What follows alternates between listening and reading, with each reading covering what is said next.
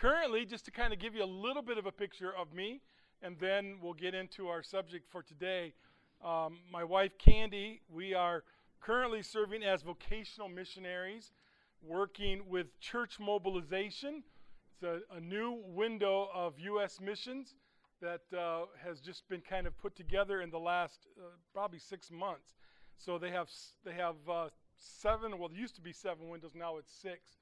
And so we're U.S. missionaries with the Assemblies of God, and uh, our heart is really that through Converge Group coaching and discipling center, that's our, our ministry that we lead, that we can lead transformation by equipping, coaching, and discipling leaders such as ministers, missionaries, uh, uh, missionary entrepreneurs, nonprofit directors.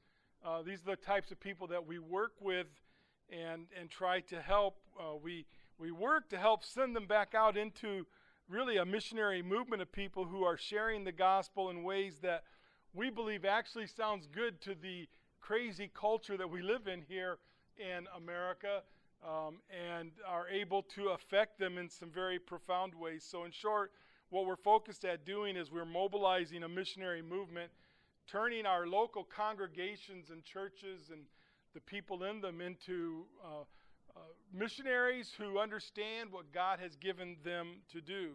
So, what we want to do is we want to help develop ministers uh, so that they can create and, and develop uh, innovative plans for sharing the gospel and leading change that includes a vision for the future. So uh, it's our ambition to inspire and to lead others and to awaken them to a missionary approach mixed with a missional philosophy of life and ministry, and to do all that in the context of where God has called them to serve. So it's not about a model, it's not about five steps and you'll be on your way. It's about philosophy and understanding and making difficult changes to lead people forward so we can be more effective in fulfilling the gospel command of go into all the world and make disciples. Well, that's enough on me. If you want to check out more, feel free to look us up on the web. We're at convergegroup.org. Convergegroup.org is our website, and uh, you can you can see what we're doing there. Well, let's get to work and start talking about building a discipling culture in post Christian America. That's our, our subject for the day. Um, it might be a little tough at 2 2.15 in the afternoon, but we're to we're gonna do our best, all right? So we'll try to keep you awake and uh, help you with uh, some understanding. So discipleship, uh, let's, let's focus there first, is foundational to both our faith and the church that we serve. It, it is just a foundation piece, discipleship is. Most of us can quote a few scriptures about the subject. We know a little bit on it, and uh, we know that there were 12 original disciples, right? And so that's good. And I think most of us here probably know that we're supposed to see ourselves as a disciple, all right? And, and so that's all good because that's a start. We're, we at least have something to build from.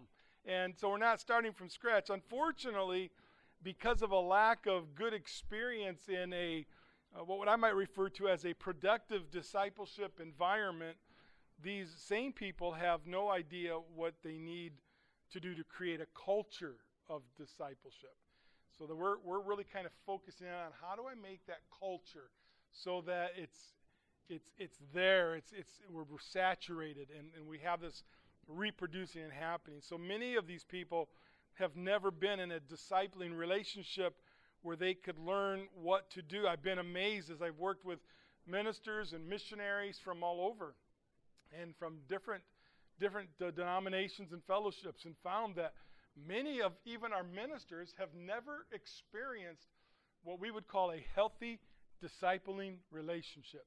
They've, they've never really been that, uh, that close to someone else and been discipled personally. And that just all creates a bit of a problem for us. Um, and, and so that's, that's the disciple side. On the post Christian, that's a term referencing the period of time that you and I live in. We live in a post Christian period, a time where the Christian faith and its ideals no longer hold the same place or the status um, in the culture around us that we once held. There was a day when the church was the major influence in how America thought. That no longer is a reality. That is gone, and it's not coming back. All right? At least not quickly. And it's going to take a, a true spiritual awakening, a true revival amongst the people of God, and awakening in our, our communities all over this nation for that to shift or change. We've got to come to grips with that. That's the reality of our world. So we live in this post-Christian world.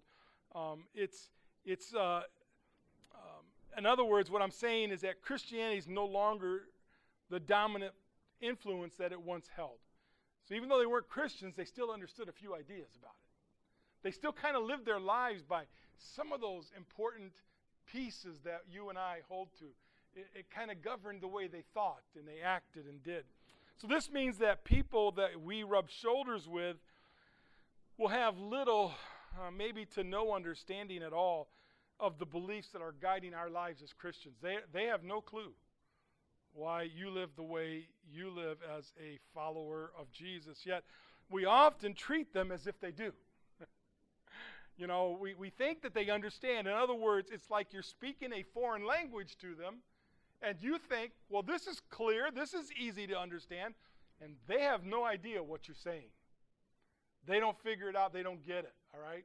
And so that that creates a problem. That's why my wife and I are so dedicated to raising up missionaries because missionaries learn how to cross those cultural uh, divides, how to get to that other side so they're better at communicating. At the same time, these same people that um, have, have not uh, really an understanding of us. Um, they, they are keenly aware there are some who live by these concepts, you know, who live and believe these things, and, uh, but they see them as archaic ideas from yesterday.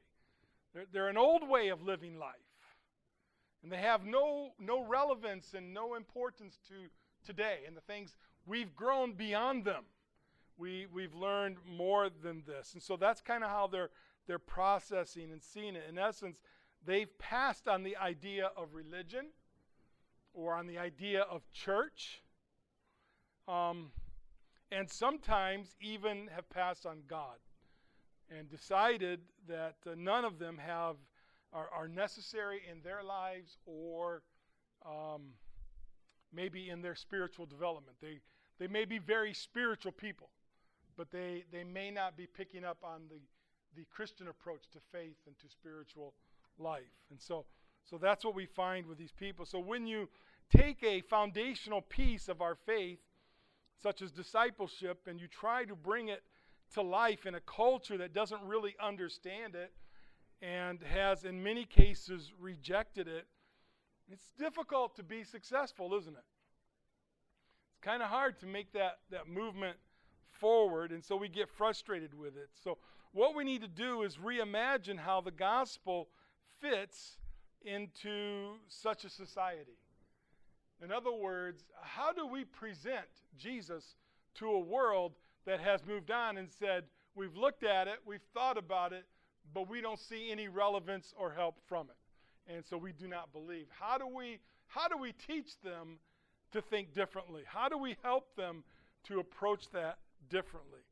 And um, and so that's that's kind of what we're what we're uh, trying to achieve and to do. So today's talk is about uh, creating a culture that changes the way um, true followers of Jesus live their lives in hopes of bringing transformation to what we refer to as people of peace around them and ultimately to the cities that we live in. Can you agree that our cities need transformation? They, they really need Jesus, right? And uh, so many of them and the people in them in desperate, desperate need.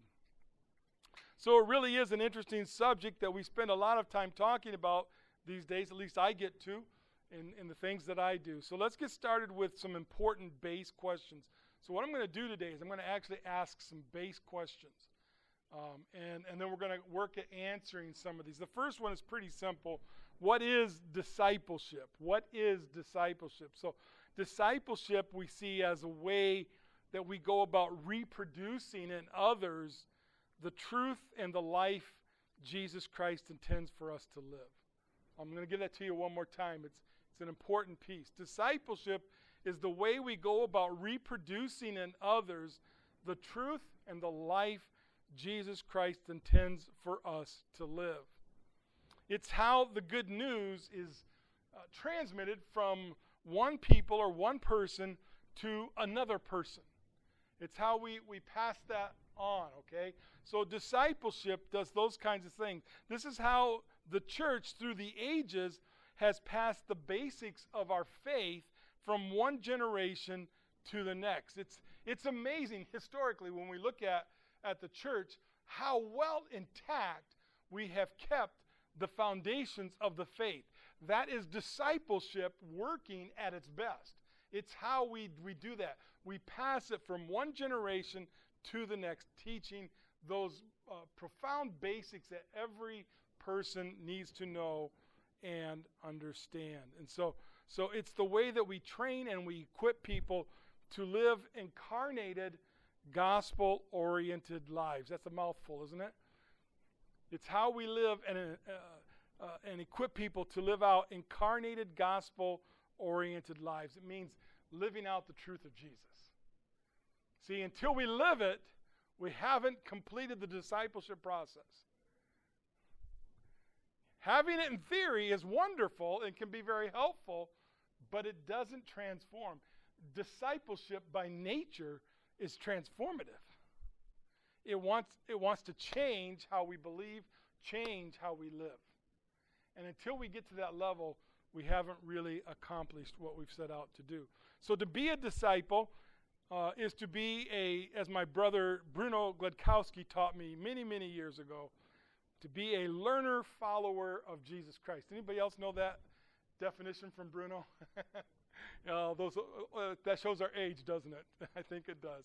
But uh, yeah, he, he taught us that and got that into my, my heart as he discipled me. So to be a disciple is to be a learner follower of Jesus Christ. In the definition, we learn and we follow. We learn and we do. All right? And that's, that's what it means to be a disciple. Therefore, discipleship is not about the accumulation of information about God. All right?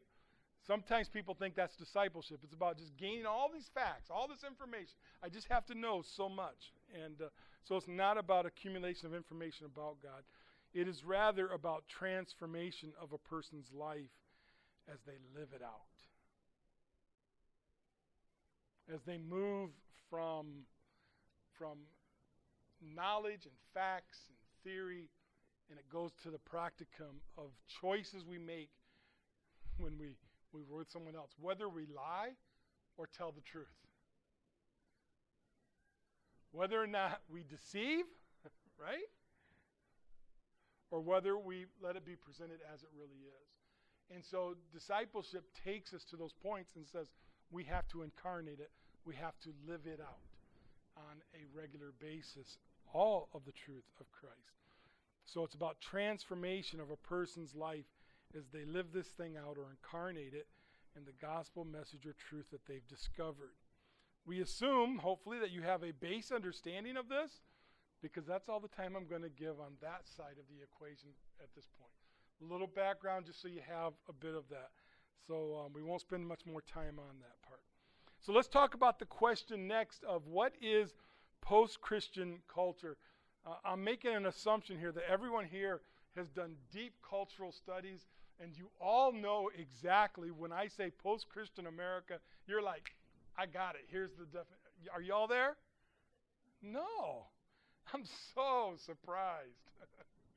okay, it's not language that we're used to hearing a lot, but we're going to talk about it. And uh, either you're in here because there was no other classes open at this time slot, which is okay, that's a good reason, or or you were looking at it and you were intrigued by the title and you wondered maybe they'll define it. We're going to give you a little bit, but not a full explanation today. Um, our focus in this particular conversation that we're having, we're more really interested in how we improve our serve as we move in and out of post Christian culture or post Christian America. Okay? So, so it's really, we're really focused on what do I need to be thinking about when I'm moving in and out of this thing? If you don't understand it, you can join one of our online groups and we'll teach you what, what post Christian America is. You'll, you'll learn it over time. Um, but, but this is more about how we enter, interface with it, interact with it. But here are some basics to help for today. All right, post Christian thought is wrapped up in the gospel of self. That's, I'm trying to bring it down to some really simple pieces. Post Christian thought is wrapped up in the gospel of self. What we're experiencing around us isn't so much the, mm, the eradication of God from the Western mind as it is the enthroning of self as the greatest authority. That's, that's really at its, its foundation. That's, that's what this is about. So, what we're saying is that we are our own lords, and we dethrone Jesus as Lord. Okay? And so, when we talk, when you hear someone talk about post Christian something, the, at, at the base of that, the philosophy, the idea, is it's, it's all about the self. I'm what's important. I make the decisions, okay? So we're saying that, that, that we are our own lords. We increasingly relegate God, if He is in the picture, more and more to the role of a servant. So if I do believe in God, He's there to serve me. Think about some of the prayers we've heard people pray, and you can hear that philosophy coming through, even good people in the rank and file of our churches who we know really do love God, but they have touches of this culture as it's affecting the way they think because they live in it all through the week. And they get these little snippets where they kind of get together with other Christians and but it's still there. And so and so we have to begin to recognize some of those those pieces and where they are coming from. So what we're saying is that that um, they they really think of God as almost a servant to them. What we need to grasp is what author Mark Sayers says. Uh, he, he says this post Christianity is not pre Christianity. Post Christianity is not pre Christianity. Rather, post Christianity attempts to move beyond Christianity while simultaneously feasting upon its fruit. Let me, let me help you with that a little bit. What Mark Sayers is saying is that the people of a post Christian world are not the pagan people of the past.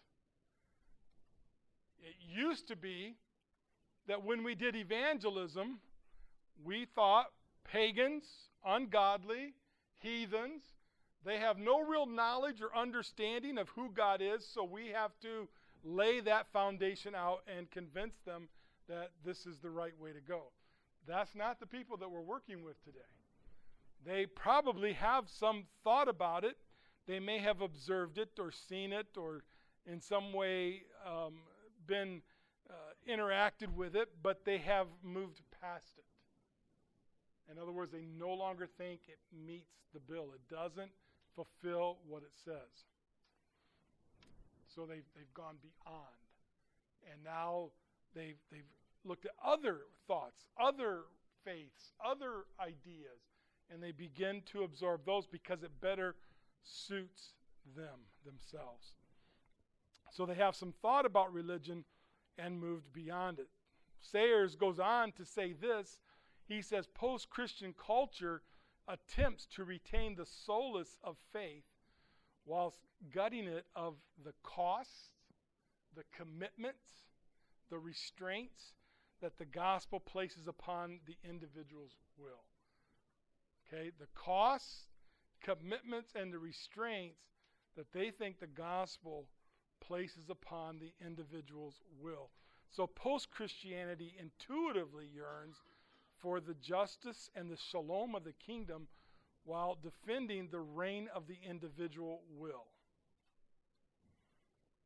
In short, post Christian culture wants the fruit of the kingdom without the king. They like a lot of the ideas. So if you listen to some of these people and you think they're Christians, they really aren't. They're just using a lot of Christian language. They're just taking concepts and ideas and sharing those thoughts, but they don't think that they need Jesus to get there. A lot of our, our current stars and different ones that, that speak out in, in the entertainment world, sometimes you think they're Christians, but they're really not. They're, they're really espousing another gospel. So we have to listen and watch very closely. What's that? It goes right back to, to, to when I was young, I was always taught just, just listen to how they treat Jesus. right? You see, if Jesus is Lord, if He's the King, if He's God, if He's the Christ, you know, if He's Savior, then, then, then there's, there's something to work with. Okay? And they're, they're denying that capability. They want the fruit of the kingdom without the king. They, they borrow from Christianity to help create their idea of utopia. They want a utopian society. They, they want a perfect world, you know, where they can enjoy so many things and, and have so much. So, so uh, yeah, so that's, that's the, the reality that uh, Mark helps us to see and to understand. So it takes a, a different approach in engaging people like this than those that we used uh, to engage when, when we were talking about a pagan world. That, that was a different conversation. Yes, did you have a question or something? Well, when you said that, it reminds me of uh, the scripture that says having a form of godliness and denying the power. Sure, yeah, yeah, exactly. It's almost like it was written right for this group of people. Exactly.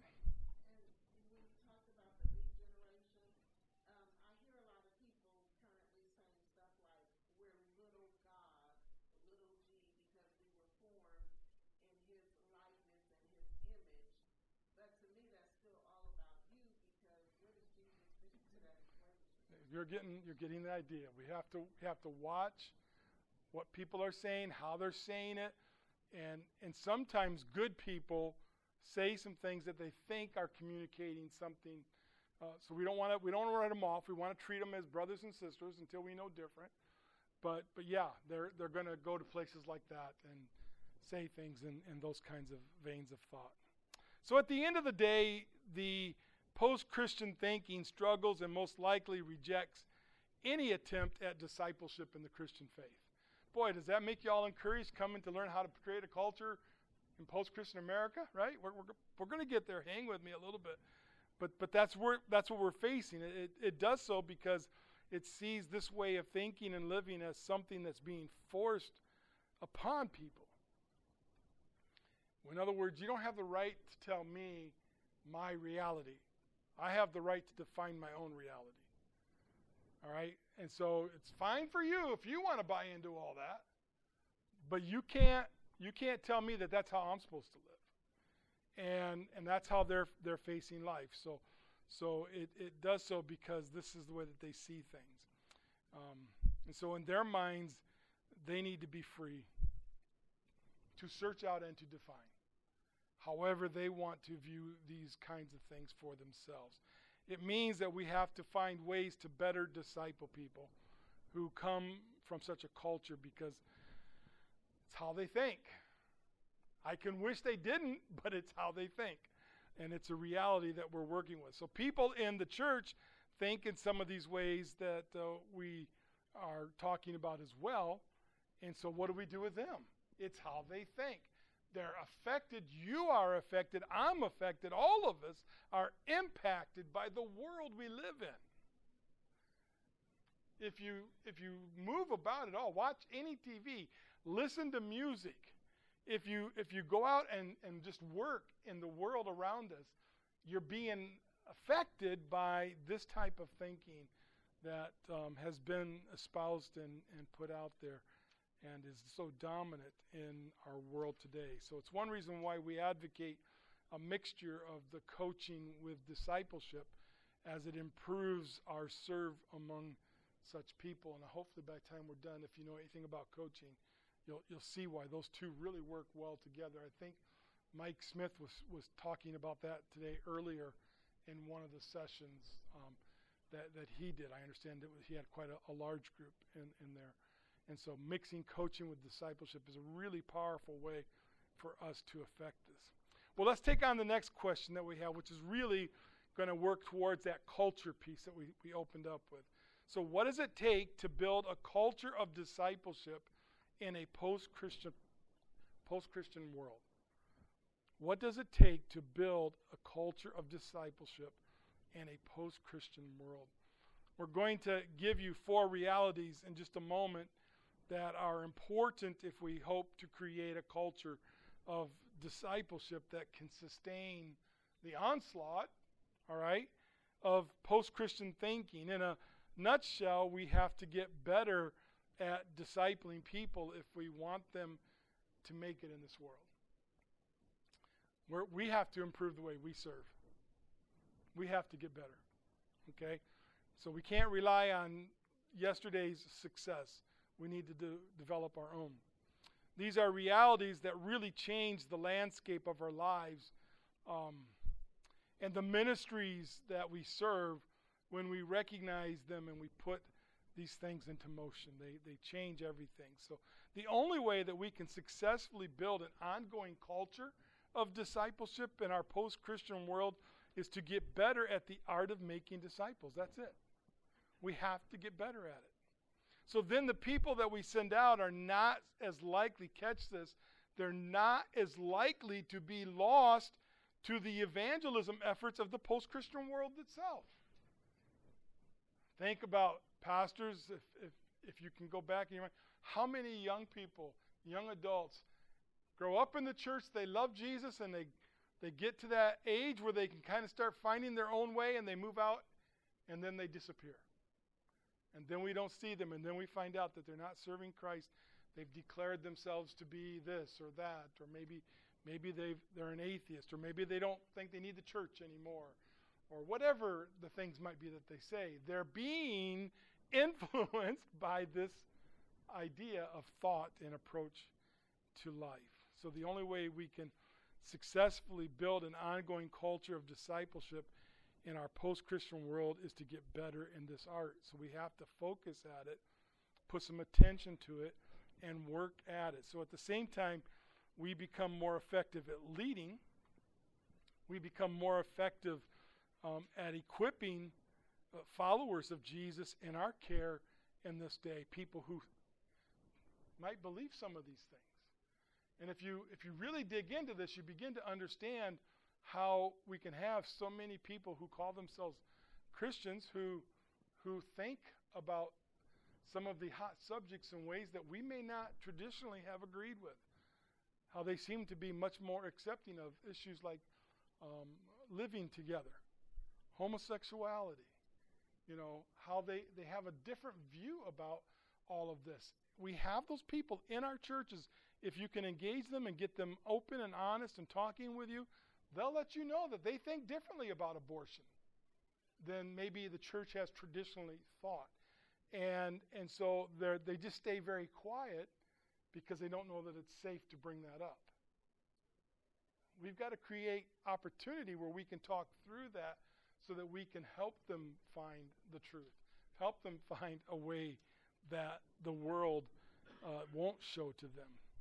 So here's an important discipleship reality if we focus at making disciples, we're going to always get the church. Now, that sounds very simple, but this is really important.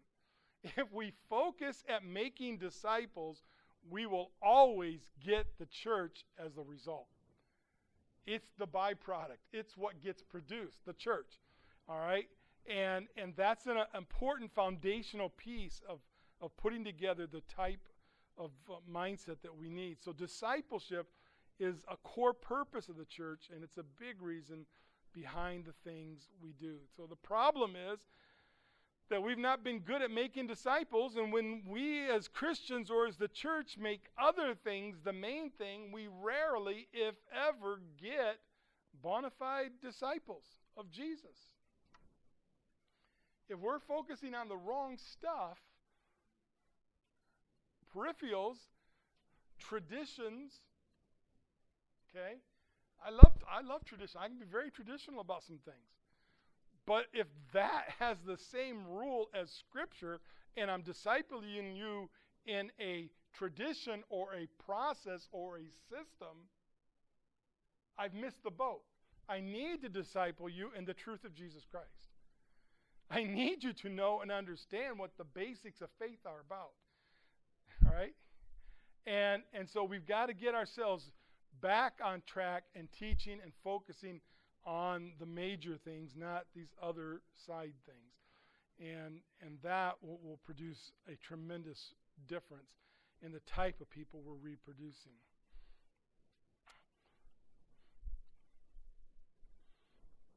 So if we if we do not get disciples, we're, we're never going to be able to get the fruit bearing vine that Jesus imagined for the church.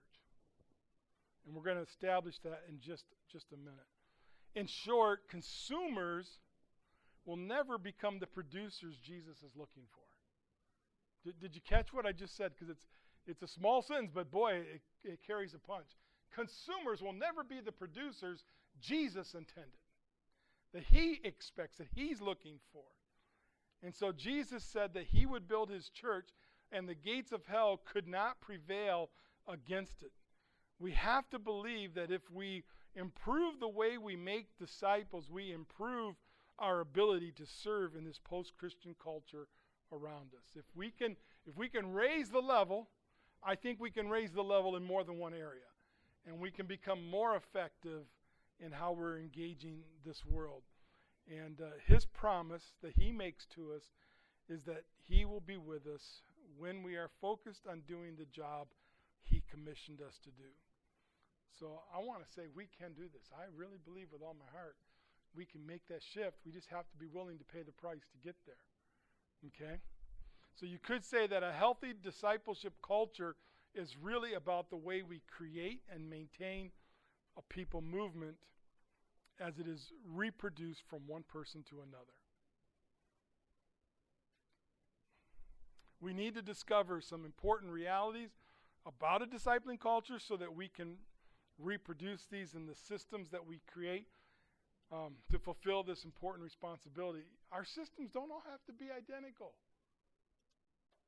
The people you work with, the city that you're in, the circumstances of your church, they're all unique and different, and they all take unique and different kinds of pieces to make it work. So, you know, it's, it's tough to go to a seminar and pick up five steps to discipleship and you'll have healthy disciples just coming out everywhere. It just doesn't work quite that way. And so we're going we're to have to uh, rest on a few other pieces to help. So here's a few things. These are the four that I'm going to give to you right now that I think are crucial in a discipling culture. First of all, discipleship equals fruitfulness. We have to think this way. Discipleship equals fruitfulness. See, discipleship equals fruitfulness in our lives, in our church, as we are meant to be producers, that is, bearers of fruit as we mature and we grow in Christ, making deposits in other people's lives. Fruitfulness equals discipleship as we reproduce in other people the lessons that life experience and the relationship we have with Jesus Christ. We make disciples who are the fruit that we produce as we follow Jesus. It's such an important piece. This is really something that runs counter to the culture at large in the world around us who are focused on a deep commitment to the philosophy and the faith of consumerism. You see, consumerism is about people who live unto themselves to consume whatever they want or what is appealing to them. That's, that's the faith of our day. That's how people live their lives. Um, other ways we've referred to it as a throwaway society, right? We, we, we go get something, we consume it, and we throw it away. We pitch it out in the garbage. All right? So, consumerism about people who live this way. They see everything as a choice, and they have a freedom to pick only the things that benefit or meet a need or a hunger in them. I want to let that just kind of settle in. They, they, they think that it's their right, their uh, responsibility to pick those things that are best for me. So I can take a little bit from this faith, a little bit from this one over here, a little bit from this one over here, and I can put them all together and make my own mix. And that's my spirituality, and I can express it that way.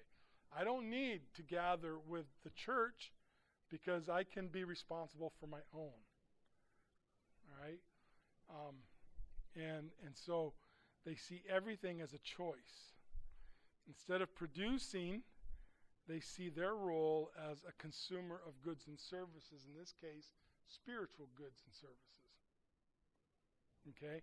But they live this way in everything. It's not just the church, you know. They, they make these choices in everything educational systems, uh, the marketplace. The, it's just driving. Just think in terms of how much, just think in terms of how much the market has changed. On this idea. It's all around us. We see it everywhere. Too often we think in terms slightly different as we as we um, often think discipleship equals growth. All right? And that little shift in language takes us to a completely different destination than what I think Jesus intended. We don't usually think of it this way, but when growth becomes the destination, we're operating really from a consumer philosophy um, type of influence. That's where that comes from. See, that, that whole way of thinking. And it's true that good, healthy discipleship will produce growth, and we need to grow. Amen? I mean, we do need to. I'm, I'm not down on that at all. In order for us to have the capability of production that Jesus wants to see, we have to grow. So we do need to grow, but it's not the destination. So growth happens to enable us to do what? To bear fruit. That's the actual destination that God intended. We are producers, we are fruit bearers. So discipleship equals fruitfulness. That's, that's one of the first pieces that we've got to come to grips with and learn to understand. Jesus said we were to bear fruit and even more fruit, and the fruit that he is looking for is disciples. What else did he really ask for? Go into all the world and do what? And make disciples. You know, it's pretty simple. That's the fruit of our lives. That's what he's really looking for. And all those other things are really working towards our ability and our capability to get better and better at being disciplers. All right, let's go to the second one. Discipleship equals community. I'm going to have to pick up the pace because I won't be done in time. Healthy discipleship best takes place in the context of a community or an extended family of God's people. While discipleship often happens between two people, one interacting together in a what we call a discipling relationship, you have a disciple and a discipler. There are others who assist or contribute in that discipleship process we recognize the individual contributes uh, contributions that are made and understand it takes multiple interactions with multiple people for good discipleship to happen. It takes a community of people. These multiple interactions with different people are the, are, are the different people that we have come to trust and to know in the context of what? The community of God's people. In many ways it functions as an extended family. Do you, do you love your extended family, your church, the, the people who make up that group? I, I know that we do, and, and, so, and so, yes, that's important to us. Therefore, healthy discipling looks a lot like apprenticing people. It also involves engagement with multiple interactions with those who come with different gifts and abilities. I can't teach the same things that my wife teaches. We have very different gift structures. And she's really good at what she does. All right? I approach it completely different. I mean, if you have us talk, if she was teaching this, this group today, she would talk about a whole lot of other things because in her mind, that would be the way to start. We approach things differently, but we end at the same point. All right? and that is Jesus. So, Paul tells us that God gave us five specific types of people who help us to grow and uh, be mature in the faith so that we can produce fruit and even more fruit. In essence, healthy discipleship takes place as we learn from an apostle, a prophet, uh, an evangelist, a shepherd, and a teacher. We need all five of these. Each of these types of people pour into our lives the teachings, perspectives, and experiences they have accumulated in life and come to know. Um, then those get reproduced. That's what we call discipling. And, um, and we teach others. It takes a community to grow healthy, fruit bearing followers of Jesus because all those, all those perspectives help us be a better representative of Christ. The more we add to that, the better, more healthy it is. I think there was a, a one of the sessions, so if you didn't get to go to it, look it up. I think Dele might have been, been teaching it on, on the fivefold, and um, and so you can you can get a little more exposure there if if you want to to get a little bit better understanding of that aspect. The list of the five, sure. Apostle, prophet, evangelist, shepherd, and teacher. Ephesians 4:11. You can look them up there and, and find Paul writing about them. So the community comes together to present a much better representation of Christ so that the people we disciple better reflect him to the world around them. That's why it takes a community. We want you to be mature and strong so that you can bear more fruit. More fruit. Not dry up after the first five years. All right? But to continue through your lifetime bearing fruit, making disciples, discipling other people, teaching them how to live. But we have to capture that missionary heart, that missionary spirit to keep that going and doing it. Discipleship equals relationship. Healthy, good discipleship requires relationship between those involved. You simply cannot have good discipleship without a certain level of genuine, authentic relationship taking place. See, relationships are about so much more than talking at people. They are built on the principle of talking with people or with one another. Good discipleship is more than one person. This is terrible. I'm standing up here. One person standing up front and dispensing or downloading information to the masses or a class or a small group or whatever it is. It includes sharing information. There's the saving piece. All right. Um, and uh, so it includes sharing the information that we've learned, but it's also about sharing our lives with the people we are discipling. So, what we're saying is that it's letting another person have access to our lives uh, to, and to do so at some pretty deep levels. This is what I do. I, I work with ministers and missionaries, and we have these online groups, and we talk, and we work through various uh, books and thoughts and ideas, and they have access to me. And we have all sorts of conversations in the group and outside the group. And, and we talk about stuff and we live things and they get to watch my life and they listen to the stories of my life and they, they can see and, and, and experience that with me and it helps them to grow and to change and to be discipled. That's, that's what we do in, in the things that I'm, I'm working on in our missions calling. Um, so now they can see how the truths that are needed to share with them, and they can live them out in real time. Um, you have to uh, just contact me, and and we can we can work towards that. Okay. Um, one of the difficulties that we have in our culture around us is that we are relationally um, deficient. We're terrible at, at relationships. I mean, we can't even keep a friendship together, let alone a marriage. It's really tough.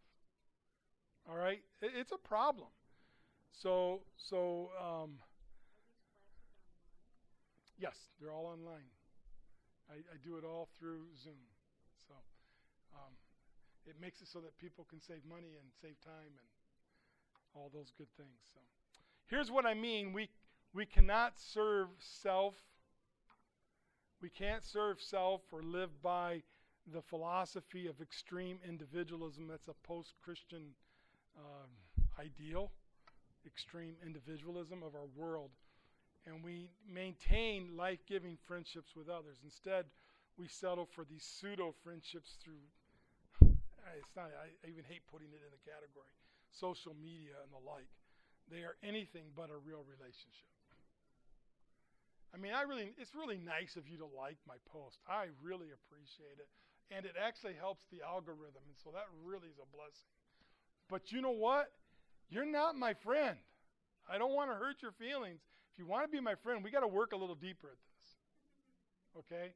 Um, and so, and so the people of our world are struggling. Our dysfunction in establishing and maintaining healthy interpersonal relationships place most people in a deficit position. In other words, we have to find a way to invite others to join us in something that they really are not equipped to do. Okay? Deep inside, they want it for their life. It isn't that there's not an interest, they want it. They're just not really equipped for it.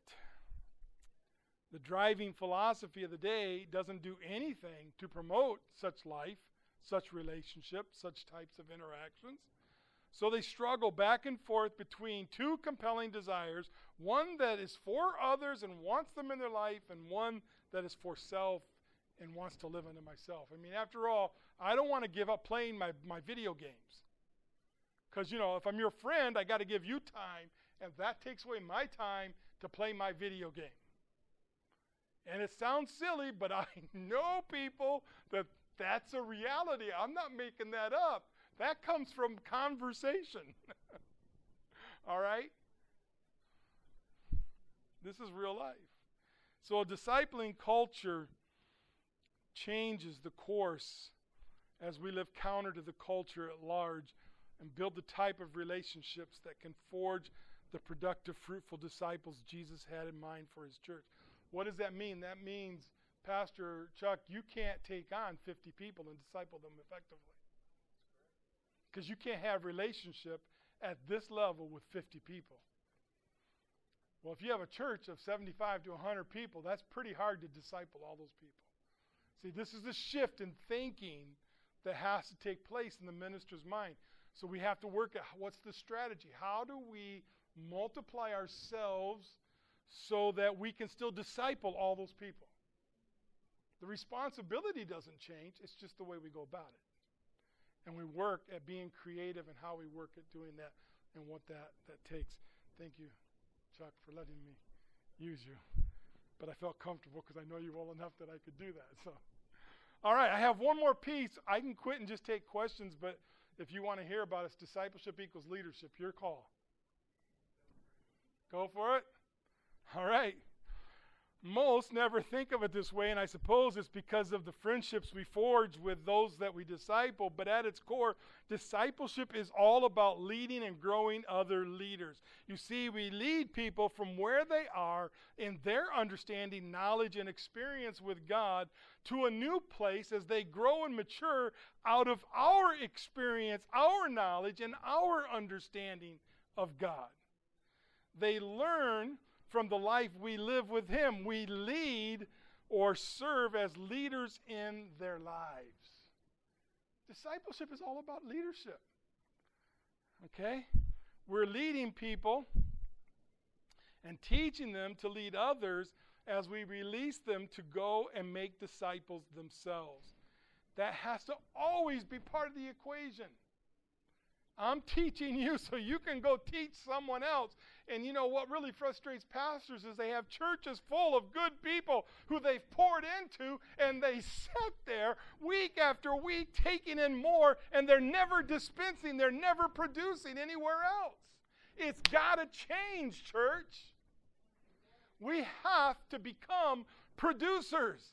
We need to look and realize if you are a disciple of Jesus, you are a leader, at least at the very base level of you leading someone else.